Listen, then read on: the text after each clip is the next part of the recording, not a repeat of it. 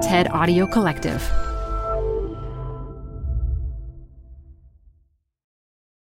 This episode is brought to you by Progressive Insurance. What if comparing car insurance rates was as easy as putting on your favorite podcast? With Progressive, it is. Just visit the Progressive website to quote with all the coverages you want. You'll see Progressive's direct rate, then their tool will provide options from other companies so you can compare. All you need to do is choose the rate and coverage you like. Quote today at progressive.com to join the over 28 million drivers who trust Progressive. Progressive Casualty Insurance Company and Affiliates. Comparison rates not available in all states or situations. Prices vary based on how you buy. Hi, I'm Adam Grant. I think about work a lot. That's why I wanted to tell you about Canva Docs, which will help you expertly craft your work communications. They have an AI text generator built in called Magic Write, powered by OpenAI. You can generate any text you want job descriptions, marketing plans, sales proposals. Just start with a prompt and you'll have a draft in seconds. Tweak your draft, and you're done. Try Canva Docs with an AI text generator built in at canva.com, designed for work. You're growing a business and you can't afford to slow down. If anything, you could probably use a few more hours in the day. That's why the most successful growing businesses are working together in Slack. Slack is where work happens, with all your people, data, and information in one AI powered place. Start a call instantly in huddles and ditch cumbersome calendar invites. Or build an automation with Workflow Builder to take routine tasks off your plate, no coding required. Grow your business in Slack. Visit slack.com to get started. Got a business problem? There's a TED Talk for that. Stay updated on everything business on TED Business, a podcast hosted by Columbia Business School professor Modupe Akinola. Every week, she'll introduce you to leaders with unique insights on work, answering questions like How do four day work weeks work? To Will a machine ever take my job? Get some surprising answers on TED Business, wherever you listen to podcasts. Hey, listeners. Today we're sharing a past episode of Rethinking from the archives. It was actually our first episode ever. Enjoy. Hey everyone, it's Adam Grant. Welcome back to Rethinking, my podcast on the science of what makes us tick. I'm an organizational psychologist, and I'm taking you inside the minds of fascinating people to explore new thoughts and new ways of thinking. My guest today is Brene Brown. As a social work professor, Brene has spent two decades studying vulnerability courage, shame, and empathy. She hosts two podcasts, Unlocking Us and Dare to Lead. And she's the best selling author of books including Daring Greatly, The Gifts of Imperfection, and Rising Strong. Brene's TED Talk is one of the most watched ever with over 50 million views. One of the big reasons it was such a sensation is that she models what vulnerability looks like. I'm going in, I'm going to figure this stuff out. I'm going to spend a year. I'm going to understand how vulnerability works, and I'm going to outsmart it.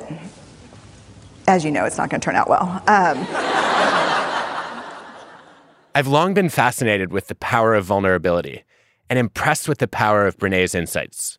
I'm excited to learn from her about the nuances of vulnerability at work, especially in places where it seems risky.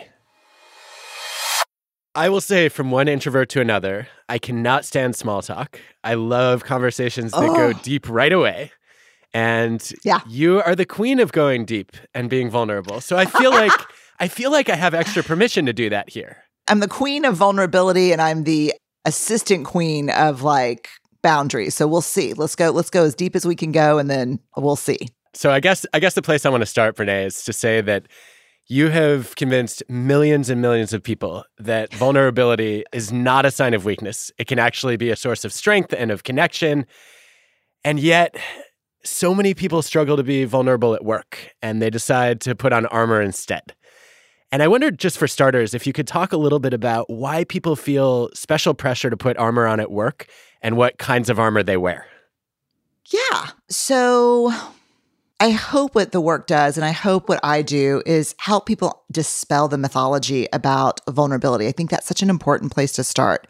That there's this idea that vulnerability is weakness. I think most of us were raised with that, that kind of ethos, like self protect, be careful, don't put yourself out there. I mean, vulnerability is very simply defined as uncertainty, risk, and emotional exposure. It's the affect or emotion we feel in times of great uncertainty, risk, and when an emotional exposure just means I put myself out there. And so the first thing we have to do is dispel that notion. We're raised to believe it's important to be brave, but then we're taught not to be vulnerable. And there really, in my, you know, based on my research and our data, there just is no courage without vulnerability. I tell the story of asking a group of soldiers a very simple question Give me an example of courage in your life or an example of courage that you've observed in someone else that did not require uncertainty, risk, or emotional exposure. And I think I was at Fort Bragg and there was just absolute silence until one guy stood up and said, Three tours, ma'am. There is no courage without vulnerability. Then a week later, I'm doing work with Pete Carroll and the Seattle Seahawks. We're talking about vulnerability. I asked the same question to that group of players Give me an example of courage on the field or off that doesn't require vulnerability. And it was so funny to me because they they had to huddle for a minute. And then they kind of came back and said, There is no courage without vulnerability, not on or off the field. If you're not all in, if you're not putting yourself out there, you just can't be brave. And so I think the job is dispelling the mythology about vulnerability as weakness. At work, I think we armor up more because there's less trust, there's less confidence. And I think we slip into kind of who we think we're supposed to be at work. And we armor up using things like cynicism, perfectionism, needing to be the knower and be right versus the learner and get it right. Um, there are a lot of forms of armor that can sometimes be rewarded at work. I think that's so true. I love your observation that that people will use expertise or performance as armor at work. And it it really it struck a chord with me on a very deep level because I I don't want to I don't want to get too psychoanalytic yeah. here, but I you know I had this this defining experience I guess in many ways when I was 12 where all of my close friends dropped me because I wasn't cool enough for them.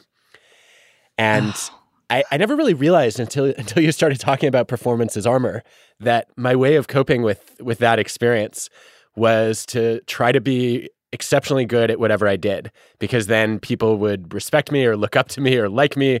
And so first it was in sports saying, okay, if I can excel in diving, you know, then I'll have I'll have earned a you know a badge or some admiration and and maybe I'll be accepted as opposed to rejected.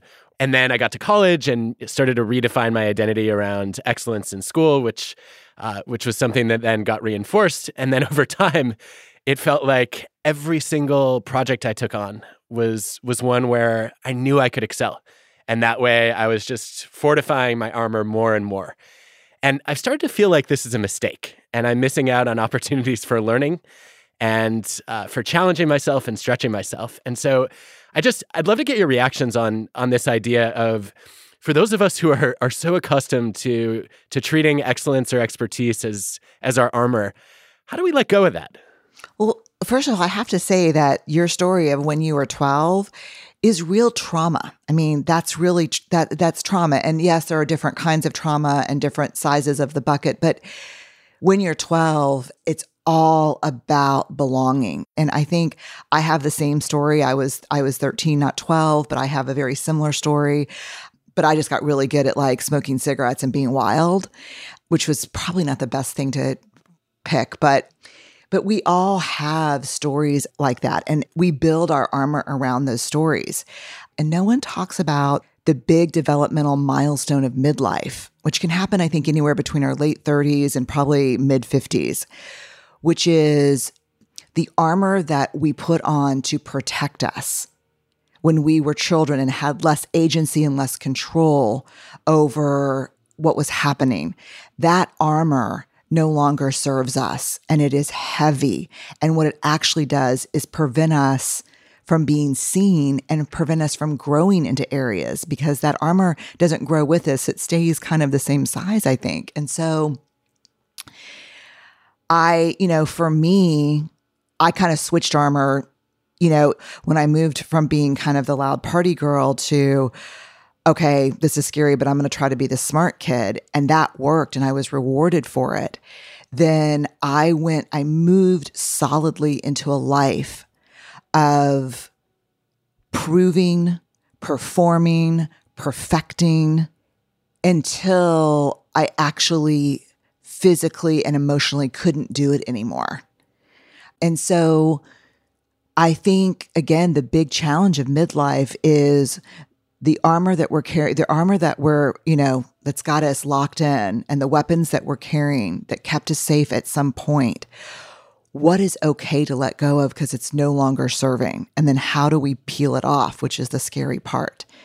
You know, I do think that as I peeled mine off, and it, and it, that was work I did with a therapist. And now I'm constantly trying new things that I don't know whether I'm going to be good at or not.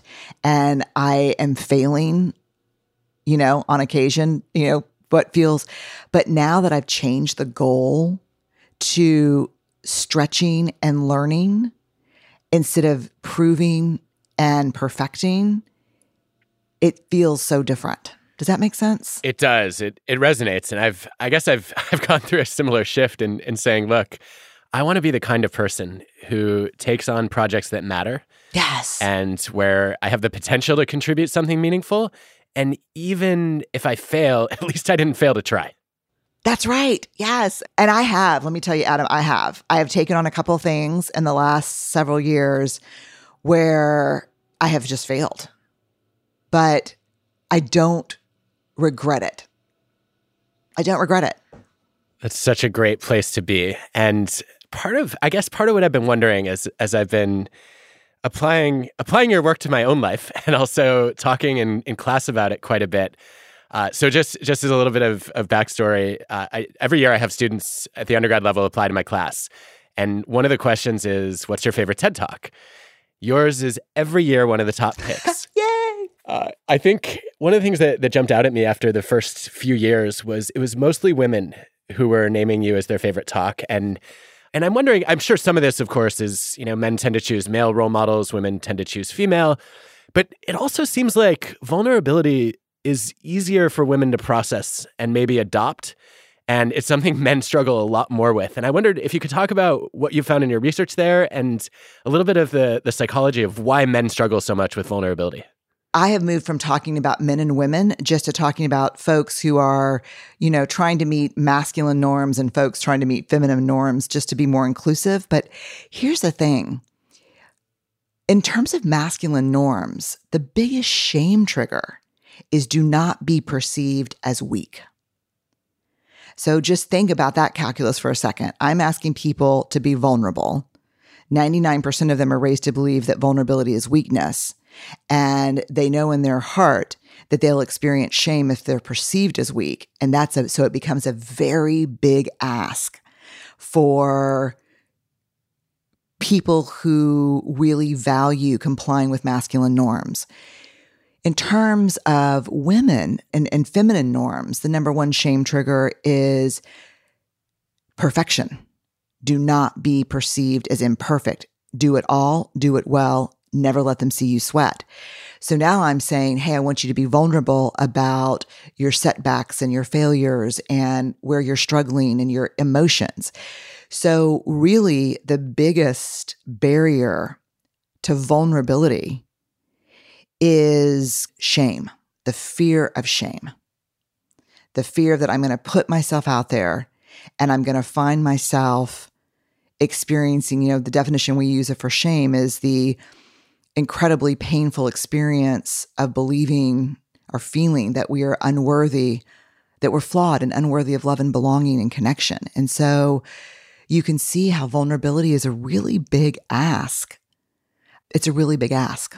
You're, it's so interesting. Your analysis reminds me of the the Bosson and Vandello work on precarious manhood, which it, it basically says, look, you know, the problem with with most definitions of masculinity or masculine cultures is we have to demonstrate it over and over and over again. And so no matter how many times you've proven your strength, if you show just one, you know, tiny bit of weakness, then all of a sudden you're no longer a man or you're no longer strong. I don't know. Have you been reading any of that work?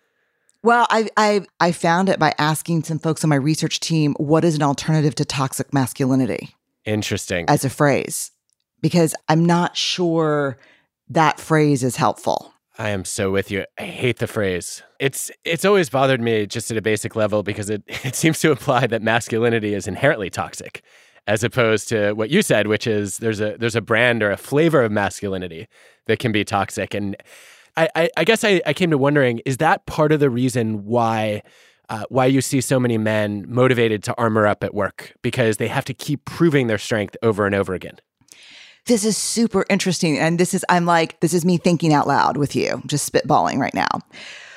Why is vulnerability so much more difficult to talk about with men in suits in organizations or hoodies and jeans? Because I work in Silicon Valley a lot, right? Why is it more difficult to talk about with them than it is with trauma surgeons and firefighters and military and professional athletes. And I guess m- this hypothesis that's forming in my head right now, which, you know, who knows if it's right or not, would be where masculinity is, you know, where where that kind of strength is seen every day on the pitch or on the football field or in their jobs, they're not having to prove it so often because it's part of what they do Wow. that they're more open to those conversations. Do you know what I'm saying? That is so fascinating, right? So if I'm if I'm a firefighter, everybody knows I'm a badass. And so if you know if I if I break down outside of a burning building into tears, I've I've I've established already that I'm tough and I can I can handle extreme crises and difficult situations. Whereas if I'm a software engineer in Silicon Valley or I'm a trader on Wall Street, I haven't been able to demonstrate my strength in the same way. Is that is that is that what you're getting at? Yeah, I mean, it's what I'm getting at because I mean, I, it's totally what I get. I'm getting at because I'm thinking to this moment where I'm on an Air Force base talking to a general, doing a lot of work with, and these are like serious, serious ass people. Like these are fighter pilot kind of folks, right? And before we got started, he and I are talking about the work, and I said, you know, one of the things that's going to be really interesting is I want to talk about care and connection are irreducible needs when we lead, meaning we have to care for and be connected to the people we lead, or we can't do it effectively. And up until that point, I had had so much pushback from people like, that's bullshit. I'm not here to like you. I'm here to lead you. And this general turned toward me and said, from the highest ranks of the Air Force, we believe you cannot lead people that you do not feel affection toward Wow. which I think takes care and connection a little another step. Affection's a bigger word, right? In my book. And I said, "Huh?" And he goes, "Yeah, that's that's just common. If you cannot find a way to feel affection for people you lead, then we need to move them out of your direct report line." you know as as you as you walk through some of these stories and examples what seems to set apart the context where even tough masculine leaders appreciate the importance of vulnerability and affection um, is they're doing work with with heavy emotional demands Yes. whereas i i mean i can i'm sure you know and i also know some some very successful people in knowledge work who have managed to pull off a you know a pretty extraordinary career without ever really having to to take off the mask uh, and show what they're really feeling. And so, is there, is there something also built into the work, um, in addition to the the fact that you get to prove your strength, that you you can't you can't hide from the emotions altogether? Yeah, and I think the thing that I would ask, I would ask the great contributions that they made without taking off the mask, how much greater could they have been? What changes could they have made had they had that combination of intellect plus humanity? And, you know, reading Think Again was a catalyst for me re examining my bad assumption that we're all hungry for brave leadership. Thank you, Brene. I'm honored that you read my book, Think Again, let alone that it struck a chord. It kind of grabbed me by the shoulders and gave gave me a little shake, like a big shake actually.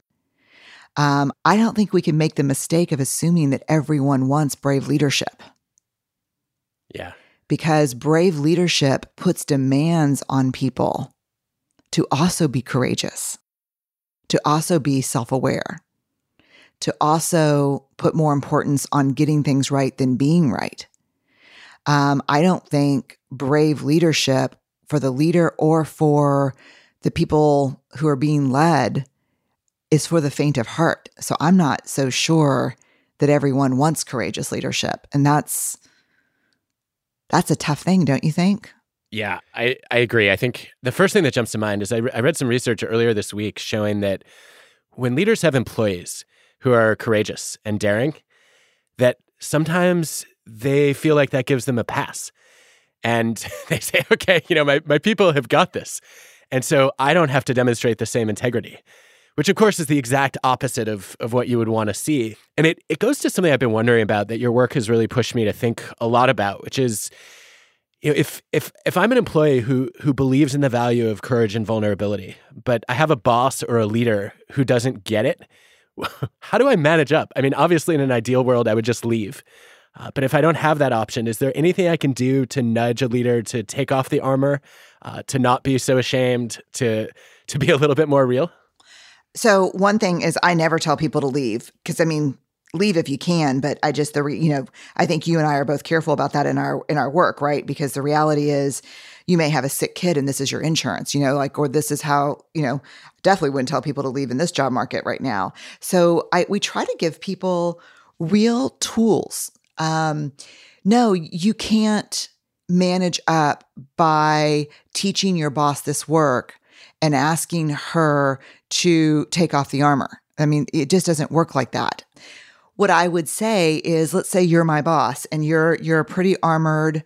You're not you're you don't do vulnerability and we just had a big disappointment setback in our team and you know your style is to just move forward and so, what I might say, instead of saying, you know, look, I think we need to be vulnerable and take the armor off and, you know, really embrace this failure, that's going to get you fired or in trouble. So, what I would say to this person, and depending on how they are, is I would say, hey, Adam, I have a question for you.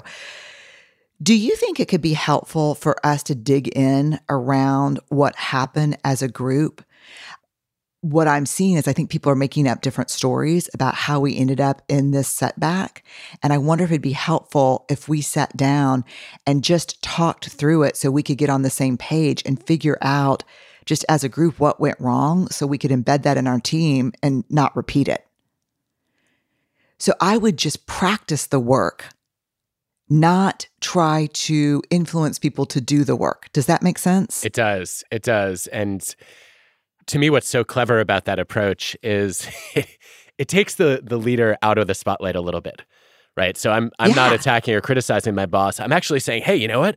A lot of people are. are I, lo- I, love your phrase. You know, the story I'm making up is, and and here you're saying yeah. actually a lot of people are making up different stories, and so you know may, maybe we need to actually get the either set the record straight or learn from something from this experience and so you're almost inviting the leader to be a problem solver as opposed to yes calling them the problem that that's right. And so it is we have this list of kind of we you know we call hard conversations rumbles.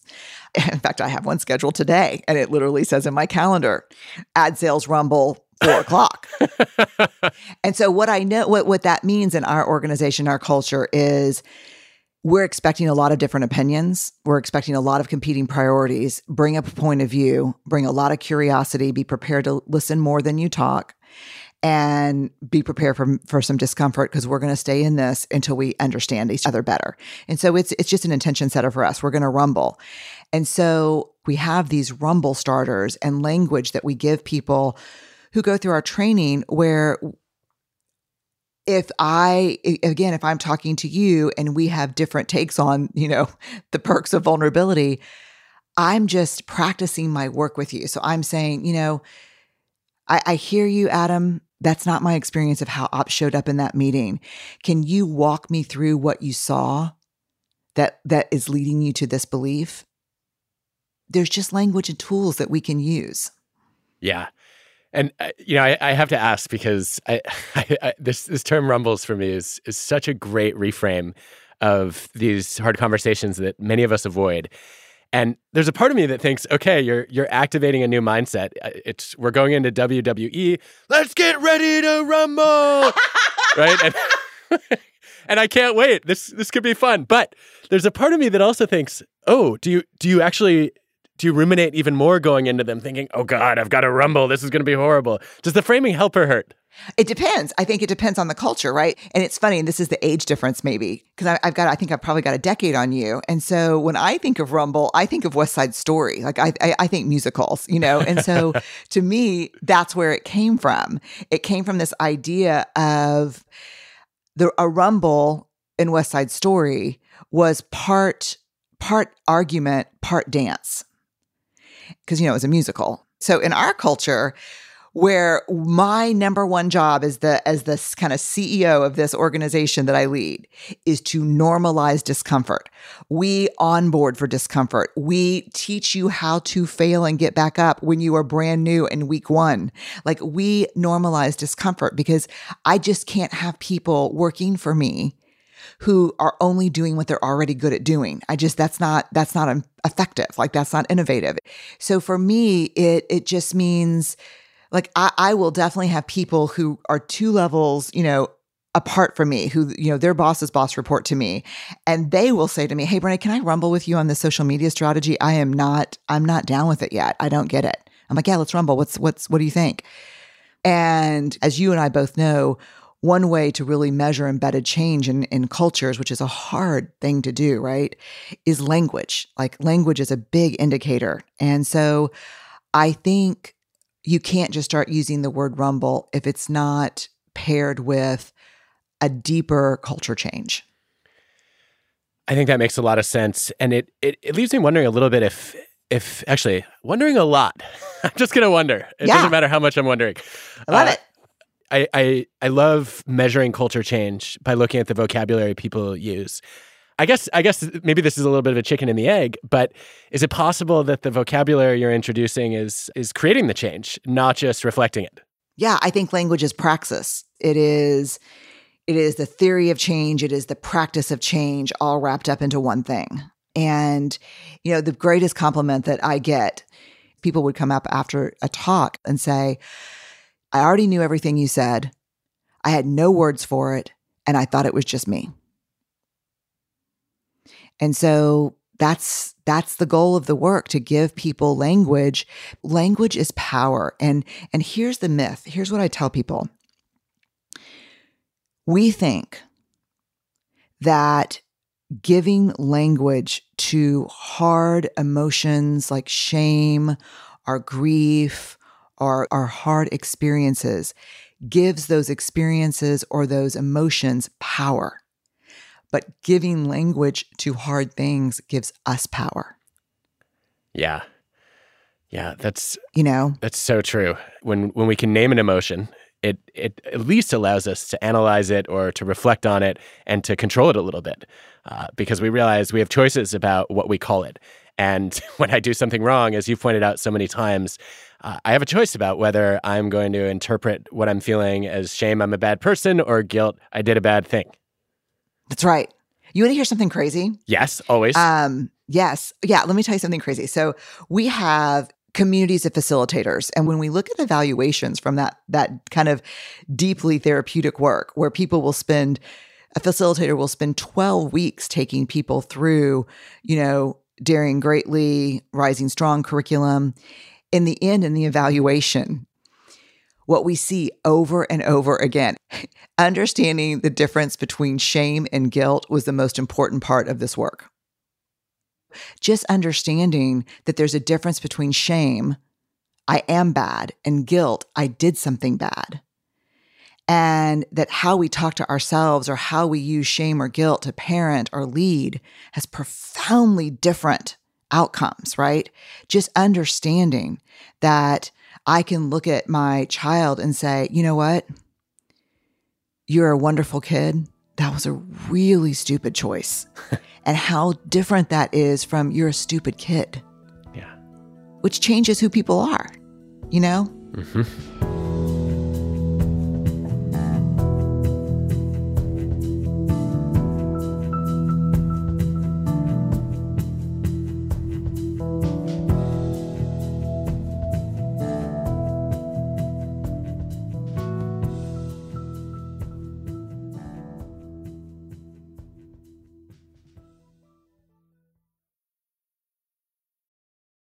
Rethinking listeners, we're supported by our friends at Working Smarter, a new podcast from Dropbox exploring the exciting potential of AI in the workplace. Working Smarter talks with founders, researchers, and engineers about the things they're building and the problems they're solving with the help of the latest AI tools. Tools that can save them time, improve collaboration, and create more space for the work that matters most. On Working Smarter, hear practical discussions about what AI can do so that you can work smarter too. Listen to Working Smarter on Apple Podcasts, Spotify, or wherever you get your podcasts. Or visit workingsmarter.ai.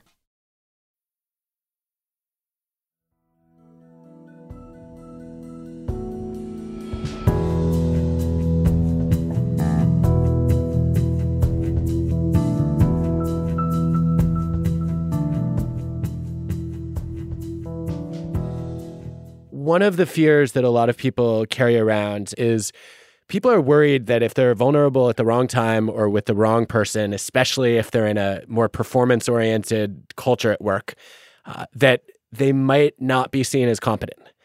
I'd love to hear your latest thinking on, especially in a virtual world, how do I figure out what appropriate vulnerability is and how do I know whether it's safe to be vulnerable? So I would say you don't you'll never succeed in a performative culture if you don't have some of the things that really are vulnerable, like curiosity. If you pretend like you know everything in a performative culture and you're not a learner, that house of cards is going to collapse at some point. So, what I think people are asking is how much is too much to share about my feelings? And that always leads me to this very simple sentence vulnerability minus boundaries is not vulnerability are you sharing your your emotions your experiences to move work connection a relationship forward? Or are you working your shit out with somebody? And work is not a place to do that. So i'll give you an example that i think is you know, in fact, in fact, when I tell the story, I tell the story a lot when I'm talking, but I, I think about you sometimes, Adam, when I tell the story because of things that I have read that you've written. Um, no, no, it's it's good. I think, but it's it's this is a nuanced life is nuanced, right? And so I was working with a group of newly funded CEOs from Silicon Valley. And after my talk, one of them came up to me and said, I'm going to be vulnerable. I'm going to tell my investors, I'm going to tell my employees, look, we're in over our head. I don't know what I'm doing, and we're bleeding money. Oof. Right. And he said, I'm just going to be vulnerable. And I said, you must have stepped out to go to the bathroom or get a coffee during the part where I said vulnerability minus boundaries is not vulnerability. We always have to interrogate our intention around sharing and we have to question who we're sharing with and is that the right thing? And he's saying, So what do you think is going to happen? You don't think I should do it? I said, I think you'll never get funding again. and I think you will unfairly put the people who've probably left great jobs to follow you over here into a terrible position of fear. And he said, So I don't understand. And I said, If you are literally in over your head, you don't know what to do next, and you're bleeding money, you should absolutely share that with someone. But the question is, who is the appropriate person to tell?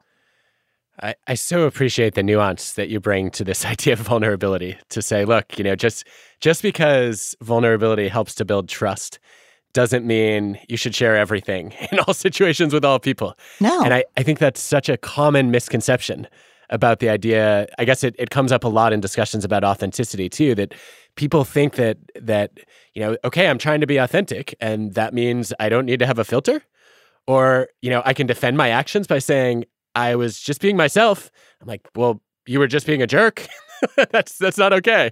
Yes, that that's exactly right. Look, I know some of the most vulnerable and authentic leaders I have ever had the pleasure of working with. Truly authentic, truly vulnerable. Personally disclose very little. And some of the leaders that I work with disclose everything are the least authentic and vulnerable people I've been around.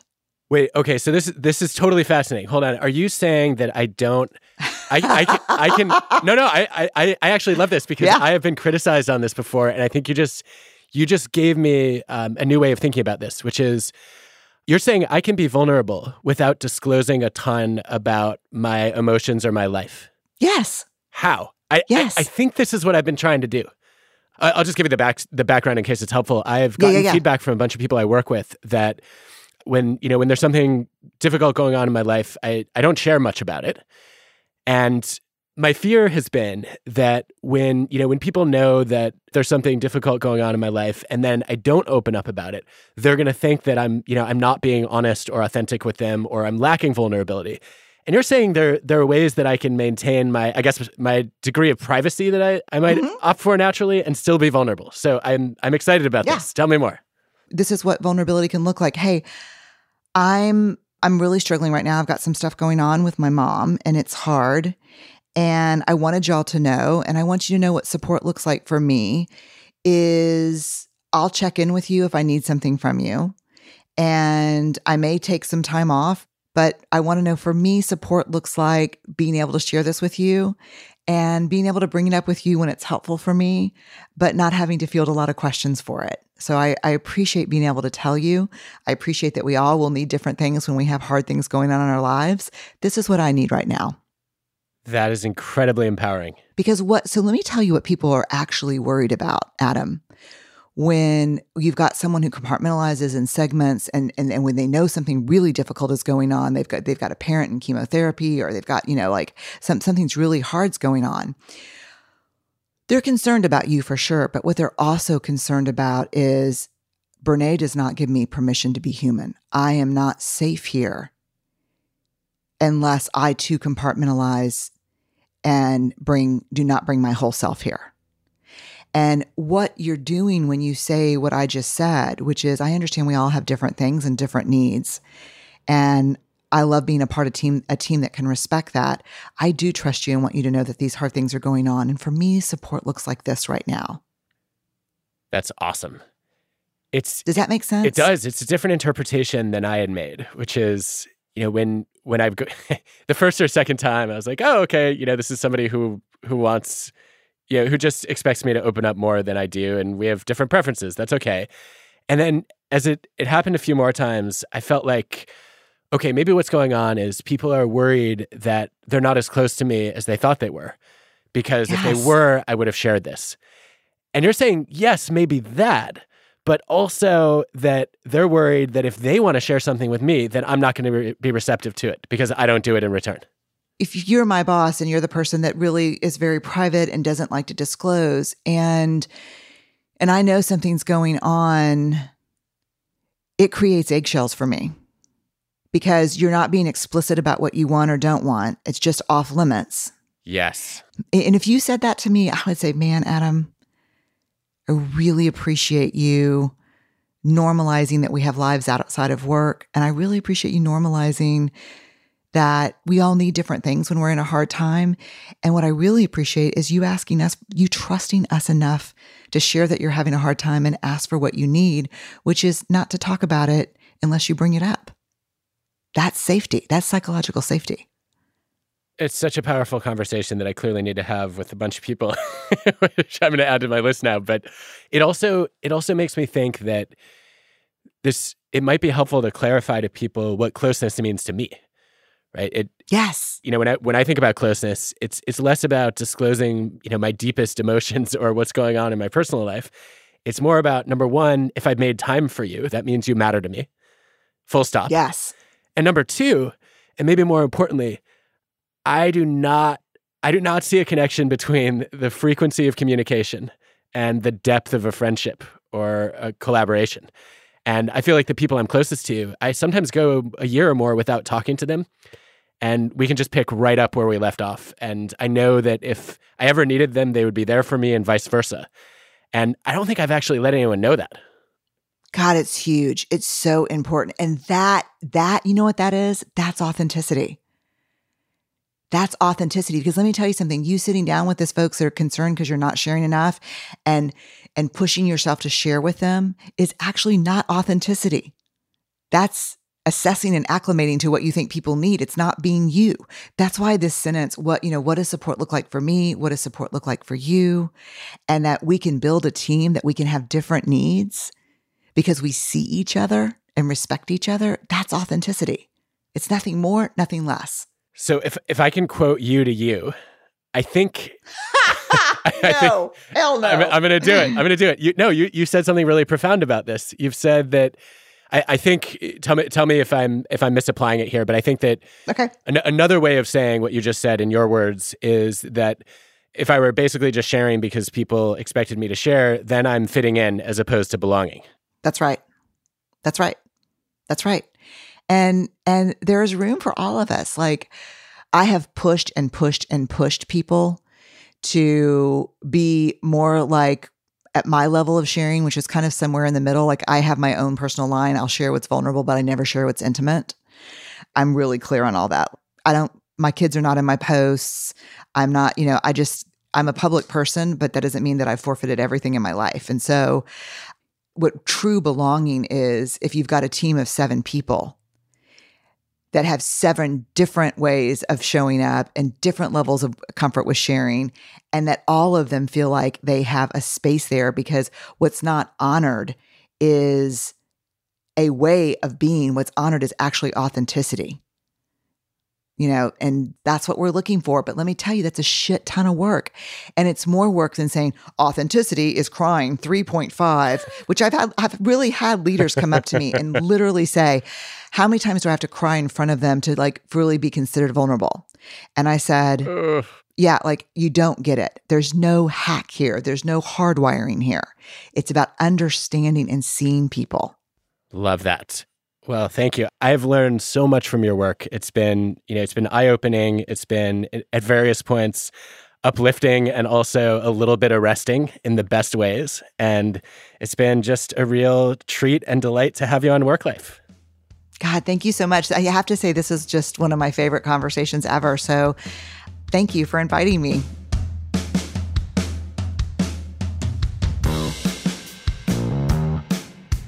If you're still hungry for more from Brené and me, we just had another conversation for her podcast, Dare to Lead.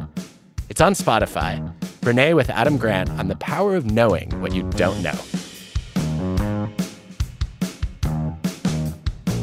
Rethinking with Adam Grant is part of the TED Audio Collective. The show is hosted by me, Adam Grant, and produced by TED with Transmitter Media. Our team includes Colin Helms, Greta Cohn, Dan O'Donnell, Joanne DeLuna, Grace Rubenstein, Michelle Quinn, Ben Ben Chang, and Anna Phelan. This episode was produced by Constanza Gallardo and Jessica Glazer. Our show is mixed by Rick Kwan. Original music by Hansdale Hsu and Allison Leighton Brown. Additional production by Cosmic Standard.